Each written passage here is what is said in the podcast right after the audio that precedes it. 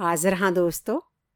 ਤੁਹਾਡੇ ਸਨਮੁਖ ਪ੍ਰਸਿੱਧ ਕਹਾਣੀਕਾਰ ਸਰਦਾਰ ਗੁਲਜ਼ਾਰ ਸਿੰਘ ਸੰਧੂ ਹੋਰਾਂ ਦੀ ਲਿਖੀ ਹੋਈ ਕਹਾਣੀ ਹੈ ਪੈਨਸ਼ਨ। ਦਲੀਪ ਕੌਰ ਨੂੰ ਆਪਣੇ ਵੱਡੇ ਪੁੱਤਰ ਚਰਨ ਸਿੰਘ ਕੋਲ ਆਇਆ 6 ਮਹੀਨੇ ਹੋ ਗਏ ਸਨ। ਚਰਨ ਸਿੰਘ ਦਾ ਇੱਕੋ ਇੱਕ ਬੱਚਾ ਵੱਡਾ ਹੋ ਰਿਹਾ ਸੀ। ਮਾਂ ਨੇ ਪ੍ਰਸੂਤੀ ਛੁੱਟੀ ਕੱਟ ਕੇ ਆਪਣੇ ਦਫ਼ਤਰ ਹਾਜ਼ਰ ਹੋਣਾ ਸੀ। ਬੱਚੇ ਨੂੰ ਸਾਂਭਣ ਦਾ ਕੰਮ ਦਲੀਪ ਕੌਰ ਹੀ ਕਰ ਸਕਦੀ ਸੀ। ਬਾਪ ਵੀ ਨੌਕਰੀ ਕਰਦਾ ਸੀ। ਮਾਪੇ, ਬੱਚੇ ਦੀ ਜ਼ਿੰਮੇਵਾਰੀ ਘਰ ਵਿੱਚ ਕੰਮ ਕਰਨ ਵਾਲੀ ਸੇਵਾਦਾਰਨੀ ਨੂੰ ਨਹੀਂ ਸੀ ਦੇਣਾ ਚਾਹੁੰਦੇ। ਵਿਆਹ ਤੋਂ 10 ਸਾਲ ਪਿੱਛੋਂ ਹੋਇਆ, ਇਹ ਉਹਨਾਂ ਦਾ ਪਹਿਲਾ ਬੱਚਾ ਸੀ। ਮਸਾ ਮਸਾਂ ਦੀ ਦਾਤ। ਬੱਚੇ ਪਾਲਣਾ ਦਲੀਪ ਕੌਰ ਲਈ ਕੋਈ ਔਖਾ ਕੰਮ ਨਹੀਂ ਸੀ। ਉਸਨੇ ਆਪਣੇ ਪੰਜ ਧੀਆਂ ਪੁੱਤਰਾਂ ਤੋਂ ਬਿਨਾ ਪਿੰਡ ਵਿੱਚ ਰਹਿੰਦਿਆਂ ਆਪਣੀ ਛੋਟੀ ਨੂੰਹ ਦੇ ਦੋ ਬੱਚੇ ਪਾਲ ਕੇ ਵੱਡੇ ਕੀਤੇ ਸਨ। ਛੋਟੀ ਅਧਿਆਪਕਾ ਸੀ ਤੇ ਉਸ ਨੂੰ ਪ੍ਰਸੂਤੀ ਛੁੱਟੀ ਤੋਂ ਬਿਨਾ ਹੋਰ ਛੁੱਟੀ ਨਹੀਂ ਸੀ ਮਿਲਦੀ। ਜਿੱਥੇ ਛੋਟੀ ਨੂੰ ਪਿੰਡ ਦੇ ਸਕੂਲ ਵਿੱਚ ਅਧਿਆਪਕਾ ਸੀ, ਵੱਡੀ ਸ਼ਹਿਰ ਦੇ ਡਿਗਰੀ ਕਾਲਜ ਵਿੱਚ ਮਨੋਵਿਗਿਆਨ ਦੀ ਪ੍ਰੋਫੈਸਰ ਸੀ। ਉਸ ਦੀ ਵਿਦਿਆ ਨੇ ਉਸ ਨੂੰ ਵੱਡੀ ਉਮਰ ਵਾਲਿਆਂ ਨੂੰ ਖੁਸ਼ ਕਰਨ ਦੇ ਢੰਗ ਤਰੀਕੇ ਦੱਸੇ ਹੋਏ ਸਨ। ਉਹ ਉਂਝ ਵੀ ਪੰਜਾਬ ਤੋਂ ਨਹੀਂ, ਦੱਖਣੀ ਭਾਰਤ ਤੋਂ ਸੀ ਕੇਰਲਾ ਤੋਂ। ਦਲੀਪ ਕੌਰ ਨੂੰ ਭਾਵੇਂ ਸ਼ਹਿਰੀ ਜੀਵਨ ਠੀਕ ਨਹੀਂ ਸੀ ਲੱਗਦਾ, ਪਰ ਉਹ ਆਪਣੇ ਪੁੱਤਰ ਤੇ ਨੂੰਹ ਦੀ ਮਜਬੂਰੀ ਸਮਝਦੀ ਸੀ।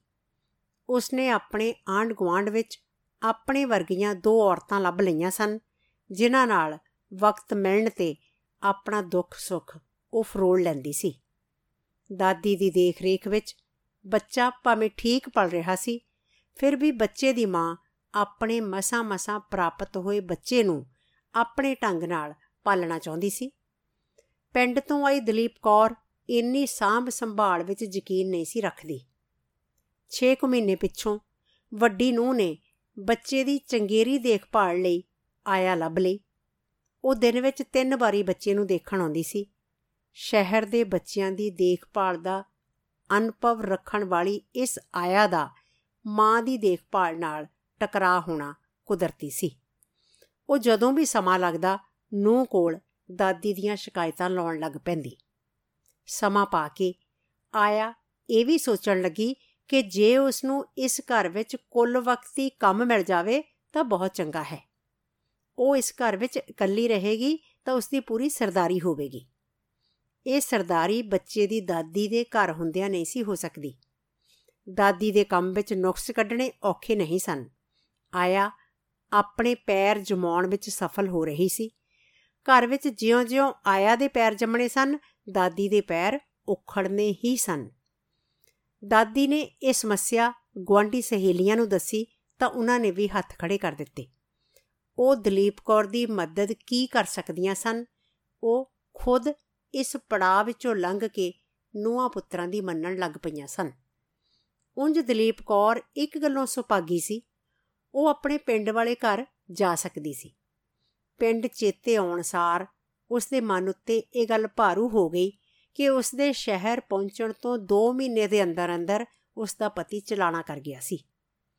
ਉਸ ਵੇਲੇ ਉਸ ਨੂੰ ਪਤੀ ਦੇ ਤੁਰ ਜਾਣ ਦਾ ਇੰਨਾ ਗਮ ਨਹੀਂ ਸੀ ਹੋਇਆ ਕਿਉਂਕਿ ਉਹ ਨਵ ਜੰਮੇ ਬੱਚੇ ਨੂੰ ਪਾਲਣ ਵਿੱਚ ਪੂਰੀ ਤਰ੍ਹਾਂ ਰੁੱਝੀ ਹੋਈ ਸੀ। ਨੂੰ ਪੁੱਤਰ ਵੀ ਬੱਚੇ ਦੀ ਸਾਂਭ ਸੰਭਾਲ ਦੇ ਹਿੱਤ ਵਿੱਚ ਮਾਂ ਨੂੰ ਵੱਧ ਤੋਂ ਵੱਧ ਆਦਰ ਮਾਣ ਦੇ ਰਹੇ ਸਨ। ਉਹ ਨਹੀਂ ਸੀ ਜਾਣਦੀ ਕਿ ਇੱਕ ਦਿਨ ਇਸ ਘਰ ਵਿੱਚ ਆਇਆ ਦੇ ਪ੍ਰਵੇਸ਼ ਕਰਨ ਨਾਲ ਪਾਸਾ ਹੀ ਪਲਟ ਜਾਣਾ ਸੀ। ਇਹਨਾਂ ਦਿਨਾਂ ਵਿੱਚ ਹੀ ਉਸਨੇ ਆਪਣੀ ਨੂੰਹ ਨੂੰ ਚਰਨ ਸਿੰਘ ਨਾਲ ਆਇਆ ਨੂੰ ਪੱਕੇ ਤੌਰ ਤੇ ਘਰ ਰੱਖਣ ਦੀ ਗੱਲ ਕਰਦੇ ਸੁਣ ਲਿਆ। ਇਸ ਗੱਲਬਾਤ ਵਿੱਚ ਭਾਵੇਂ ਦਲੀਪ ਕੌਰ ਦਾ ਕੋਈ ਜ਼ਿਕਰ ਨਹੀਂ ਸੀ, ਪਰ ਉਹ ਜਾਣਦੀ ਸੀ ਕਿ ਆਇਆ ਦੇ ਰਾਤ ਦਿਨ ਘਰ ਰਹਿਣ ਦੀ ਸੂਰਤ ਵਿੱਚ ਇਸ ਘਰ ਵਿੱਚ ਉਸ ਦੀ ਆਪਣੀ ਹੋਂਦ ਫालतू ਹੋ ਜਾਣੀ ਸੀ। ਇਹ ਗੱਲ ਮਨ ਵਿੱਚ ਆਉਂਦੇ ਸਾਰ ਉਹ ਆਪਣੇ ਪਿੰਡ ਵਾਲੇ ਘਰ ਪਿਛਲੇ 1 ਸਾਲ ਵਿੱਚ ਆਈ ਤਬਦੀਲੀ ਬਾਰੇ ਸੋਚਣ ਲੱਗੀ। ਹੁਣ ਉੱਥੇ ਨਾ ਉਹਦਾ ਪਤੀ ਸੀ ਤੇ ਨਾ ਉਹ ਆਪ। ਨਿਸ਼ਚੈ ਹੀ ਉਸ ਘਰ ਵਿੱਚ ਹੁਣ ਉਸ ਦੀ ਛੋਟੀ ਨੂੰਹ ਦੀ ਸਰਦਾਰੀ ਸੀ। ਉਹ ਇਹ ਵੀ ਜਾਣਦੀ ਸੀ ਕਿ ਉਸ ਦੇ ਛੋਟੇ ਪੁੱਤਰ ਨੂੰ ਅਜਿਹੀ ਸਰਦਾਰੀ ਦਾ ਕੋਈ ਸ਼ੌਂਕ ਨਹੀਂ ਸੀ। ਸਹੁਰੇ ਦੇ ਅਕਾਲ ਚਲਾਣੇ ਤੋਂ ਪਿੱਛੋਂ ਘਰ ਦੀ ਸਾਰੀ ਜ਼ਿੰਮੇਵਾਰੀ ਛੋਟੀ ਨੂੰਹ ਨੇ ਸੰਭਾਲ ਲਈ ਸੀ। ਦਾਣਾ ਫੱਕਾ, ਦੁੱਧ ਦਹੀਂ ਤੇ ਘੀ ਸ਼ੱਕਰ ਖੁਦ ਹੀ ਉਹ ਸਾਂਭਦੀ ਸੀ। ਭਲੇ ਸਮਿਆਂ ਵਿੱਚ ਇਹਨਾਂ ਸਭ ਵਸਤਾਂ ਦੀ ਮਾਲਕ ਦਲੀਪ ਕੌਰ ਸੀ। ਉਸ ਦਾ ਪਤੀ ਭਾਰਤੀ ਸੈਨਾ ਵਿੱਚ ਨੌਕਰ ਹੋਣ ਕਾਰਨ ਸਾਲ ਵਿੱਚੋਂ ਕੇਵਲ ਉਦੋਂ ਹੀ ਘਰ ਆਉਂਦਾ ਸੀ ਜਦੋਂ ਉਸ ਨੂੰ ਛੁੱਟੀ ਮਿਲਦੀ ਸੀ। ਜਦੋਂ ਦੂਜੀ ਵੱਡੀ ਜੰਗ ਦੇ ਦਿਨਾਂ ਵਿੱਚ ਉਸ ਨੂੰ 3 ਸਾਲ ਛੁੱਟੀ ਨਹੀਂ ਸੀ ਮਿਲੀ, ਤਾਂ ਉਹ ਉਪਜ ਤੇ ਉਸ ਤੋਂ ਪ੍ਰਾਪਤ ਹੋਈ ਆਮਦਨ ਦੀ ਖੁਦ ਮਾਲਕ ਹੁੰਦੀ ਸੀ। ਪਿੰਡ ਦੀਆਂ ਬਾਕੀ ਔਰਤਾਂ ਦੀ ਹਾਲਤ ਉਹਦੇ ਵਾਲੀ ਨਹੀਂ ਸੀ। ਉਹਨਾਂ ਵਿੱਚੋਂ ਬਹੁਤੀਆਂ ਘਰ ਦੇ ਦਾਣੇ ਅਤੇ ਘਿਓ ਚੋਰੀ-ਚੋਰੀ ਵੇਚ ਕੇ ਕੁਝ ਪੈਸੇ ਆਪਣੀ ਮਰਜ਼ੀ ਨਾਲ ਵਰਤਣ ਲਈ ਛੁਪਾ ਕੇ ਰੱਖਦੀਆਂ ਸਨ। ਵੱਡੀ ਨੂੰ ਦੀ ਚਰਨ ਸਿੰਘ ਨਾਲ ਹੋਈ ਗੱਲਬਾਤ ਨੇ ਉਸ ਨੂੰ ਉਦਾਸ ਕਰ ਦਿੱਤਾ ਸੀ। ਹੁਣ ਉਸ ਨੂੰ ਸ਼ਹਿਰ ਵਾਲਾ ਘਰ ਛੱਡ ਕੇ ਆਪਣੇ ਪਿੰਡ ਵਾਲੇ ਘਰ ਜਾਣਾ ਪੈ ਸਕਦਾ ਸੀ। ਉਸ ਘਰ ਵਿੱਚ, ਜਿੱਥੇ ਸਾਲ ਭਰ ਗੈਰ ਹਾਜ਼ਰ ਰਹਿਣ ਕਾਰਨ ਉਸ ਦੀ ਛੋਟੀ ਨੂੰ ਪੂਰੀ ਤਰ੍ਹਾਂ ਕਾਬਜ ਹੋ ਚੁੱਕੀ ਸੀ। ਉਸ ਦਿਨ ਜਦੋਂ ਨੂੰ ਦਫ਼ਤਰੋਂ ਘਰ ਆਈ, ਤਾਂ ਬੱਚਾ ਮੂੰਹ ਵਿੱਚ ਪਾਈ ਹੋਈ ਨਿੱਪਲ ਚੂਸ ਰਿਹਾ ਸੀ। ਨੂੰ ਨੇ ਬੱਚੇ ਦੇ ਮੂੰਹ ਵਿੱਚੋਂ ਨਿੱਪਲ ਕੱਢ ਕੇ ਇੱਕ ਪਾਸੇ ਵਗਾ ਮਾਰੀ ਤੇ ਦਲੀਪ ਕੌਰ ਵੱਲ ਉਸਨੇ ਇਦਾਂ ਘੂਰ ਕੇ ਵੇਖਿਆ ਜਿਵੇਂ ਉਸਨੇ ਬੱਚੇ ਦੇ ਮੂੰਹ ਵਿੱਚ ਕੋਈ ਜ਼ਹਿਰੀਲੀ ਚੀਜ਼ ਦੇ ਰੱਖੀ ਸੀ। ਨੂੰ ਦਾ ਮਤ ਸੀ ਕਿ ਨਿੱਪਲ ਚੂਸਣ ਦੀ ਆਦਤ ਪੈ ਗਈ ਤਾਂ ਬੱਚੇ ਦੇ ਦੰਦ ਨਿਕਲਣ ਸਮੇਂ ਉਸ ਦੇ ਦੰਦ ਉੱਚੇ ਹੋ ਜਾਣਗੇ ਤੇ ਉਹ ਵੇਖਣ ਨੂੰ ਕਰੂਪ ਹੋ ਜਾਵੇਗਾ। ਇਹ ਗੱਲ ਤਾਂ ਦਲੀਪ ਕੌਰ ਵੀ ਜਾਣਦੀ ਸੀ, ਪਰ ਅੱਜ ਵਾਲੀ ਨਿਰਾਸ਼ਤਾ ਕਾਰਨ ਉਹ ਬੱਚੇ ਵੱਲ ਧਿਆਨ ਨਹੀਂ ਸੀ ਦੇ ਸਕੀ। ਜੇ ਤੁਹਾਡਾ ਇਸ ਘਰ ਵਿੱਚ ਜੀ ਨਹੀਂ ਲੱਗਦਾ ਤੇ ਪਿੰਡ ਵਾਲਾ ਘਰ ਬਧੇਰੇ ਚੇਤੇ ਆਉਂਦਾ ਹੈ, ਤਾਂ ਮੈਂ ਤੁਹਾਨੂੰ ਉੱਥੇ ਹੀ ਛੱਡ ਆਉਂਦੀ ਹਾਂ। ਨੂੰ ਦੇ ਇਸ ਵਾਕ ਨੇ ਸੱਸ ਦੇ ਪੈਰਾਂ ਥੱਲਿਓਂ ਧਰਤੀ ਖਿੱਚ ਲਈ। ਨਿਸ਼ਚੇ ਹੀ ਉਹ ਘੜੀ ਨੇੜੇ ਆ ਗਈ ਸੀ, ਜਿਸ ਦਾ ਉਸ ਨੂੰ ਡਰ ਸੀ। ਉਸ ਦੇ ਕੰਨਾਂ ਵਿੱਚ ਨੂੰ ਅਤੇ ਚਰਨ ਸਿੰਘ ਦੀ ਸਵੇਰ ਵਾਲੀ ਕੋ ਸਰਮਸਰ ਵੀ ਗੂੰਜਣ ਲੱਗੀ। ਦਲੀਪ ਕੌਰ ਆਪਣੇ ਚਿਹਰੇ ਦੀ ਨਮੋਸ਼ੀ ਛੁਪਾਉਣ ਵਾਸਤੇ ਬੱਚੇ ਕੋਲੋਂ ਉੱਠ ਕੇ ਆਪਣੇ ਕਮਰੇ ਵਿੱਚ ਚਲੀ ਗਈ। ਉਸ ਨੂੰ ਹੁਣ ਪੱਕਾ ਯਕੀਨ ਹੋ ਗਿਆ ਸੀ ਕਿ ਉਹਦੇ ਲਈ ਇਸ ਘਰ ਵਿੱਚ ਕੋਈ ਥਾਂ ਨਹੀਂ ਹੈ।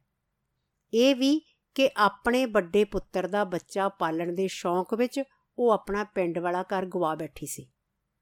ਇੱਕ ਸਾਲ ਲੰਘਣ ਨਾਲ ਉਸ ਘਰ ਉੱਤੇ ਉਸ ਦਾ ਰਹਿੰਦਾ ਖੁੰਦਾ ਹੱਕ ਵੀ ਜਾਂਦਾ ਰਿਹਾ ਸੀ। ਖੇਤੀ ਦੀ ਉਪਜ ਤੋਂ ਆਉਣ ਵਾਲੀ ਆਮਦਨ ਵਿੱਚੋਂ ਉਸ ਨੂੰ ਜੋ ਕੁਝ ਮਿਲ ਸਕਦਾ ਸੀ ਮੰਗ ਕੇ ਲੈਣਾ ਪੈਣਾ ਸੀ। ਆਪਣਿਆਂ ਦੀ ਸੇਵਾ ਕਰਨ ਵਾਸਤੇ ਵੀ ਛੋਟੀ ਨੂੰ ਦੇ ਮੂੰਹ ਵੱਲ ਤੱਕਣਾ ਪੈਣਾ ਸੀ।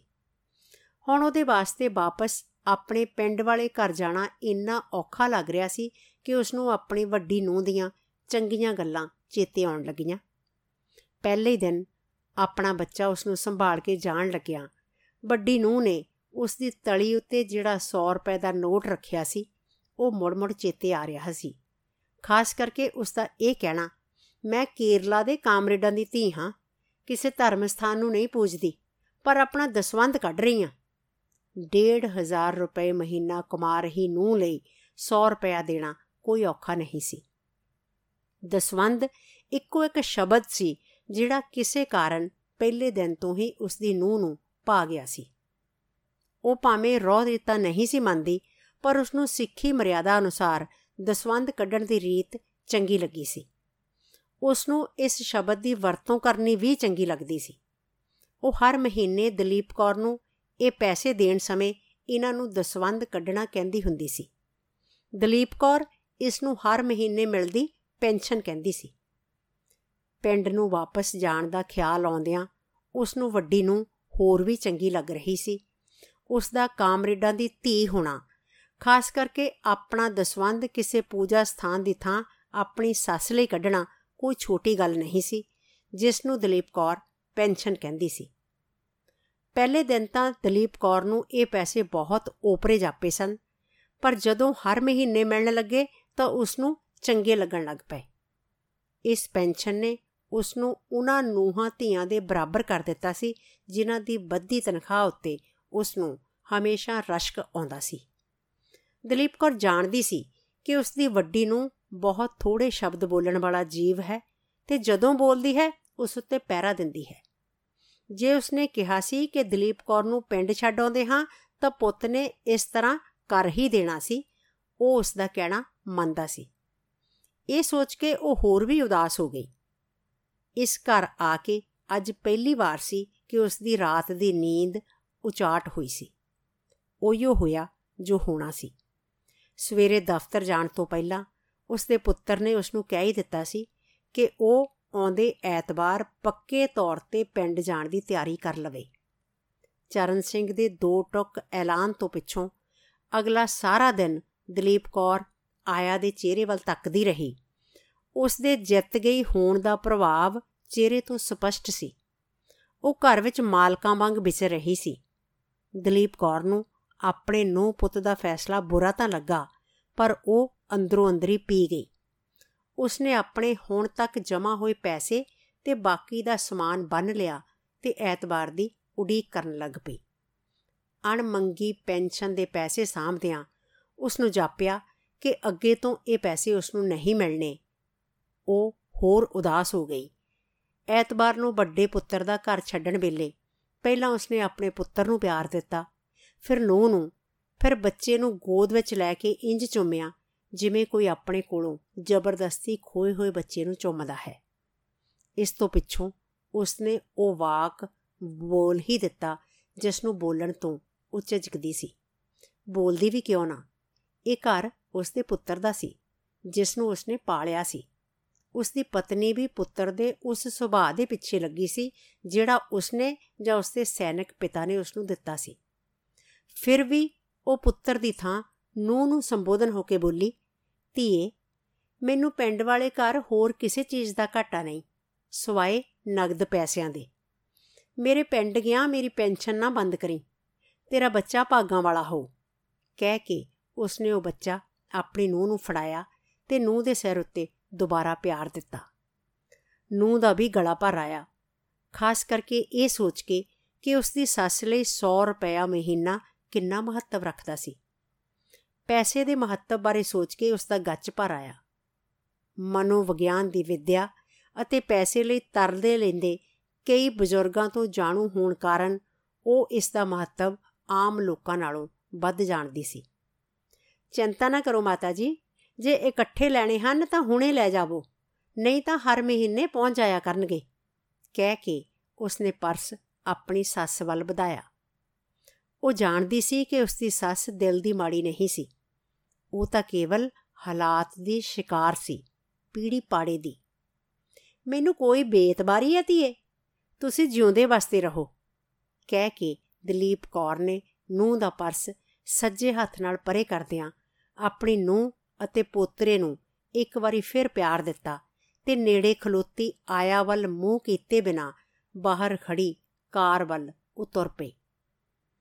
ਪੁੱਤਰ ਦੀ ਕਾਰ ਵਿੱਚ ਆਪਣੇ ਪਿੰਡ ਨੂੰ ਜਾਂਦਿਆਂ ਉਸ ਦੇ ਮਨ ਵਿੱਚ ਵੱਡੀ ਨੂੰਹ ਦੀ ਵਡਿਆਈ ਘੁੰਮ ਰਹੀ ਸੀ। ਉਹ ਜਾਣਦੀ ਸੀ ਕਿ ਨੂੰਹ ਬਚਨਾ ਦੀ ਪੱਕੀ ਹੈ। ਉਸ ਦੇ ਬੋਲਾਂ ਨੇ ਦਲੀਪ ਕੌਰ ਲਈ ਪਿੰਡ ਵਾਲਾ ਘਰ ਉਨਾ ਹੀ ਪਿਆਰਾ ਬਣਾ ਦਿੱਤਾ ਜਿੰਨਾ ਉਸ ਦੇ ਪਤੀ ਦੇ ਜੀਵਤ ਹੁੰਦਿਆਂ ਸੀ। ਖਾਣ ਪਹਿਨਣ ਦੀ ਤਾਂ ਪਹਿਲਾਂ ਵੀ ਕੋਈ ਦਿੱਕਤ ਨਹੀਂ ਸੀ। ਫੁੱਟਕਲ ਖਰਚਿਆਂ ਲਈ ਛੋਟੇ ਨੂੰ ਪੁੱਤ ਦੇ ਹੱਥਾਂ ਵੱਲ ਵੇਖਣ ਦੀ ਲੋੜ ਨਹੀਂ ਸੀ ਰਹੀ। ਮਾਨੀ ਮਨ ਵਿੱਚ ਨੂੰ ਦੇ ਦਸਬੰਦਾਂ ਬਾਰੇ ਸੋਚਦਿਆਂ ਉਸ ਨੂੰ ਰਸਤੇ ਦੇ ਸਾਰੇ ਰੁੱਖ ਅਤੇ ਖੇਤ ਆਪਣੇ ਆਪਣੇ ਲੱਗ ਰਹੇ ਸਨ। ਸ਼ੁਕਰੀਆ ਦੋਸਤੋ।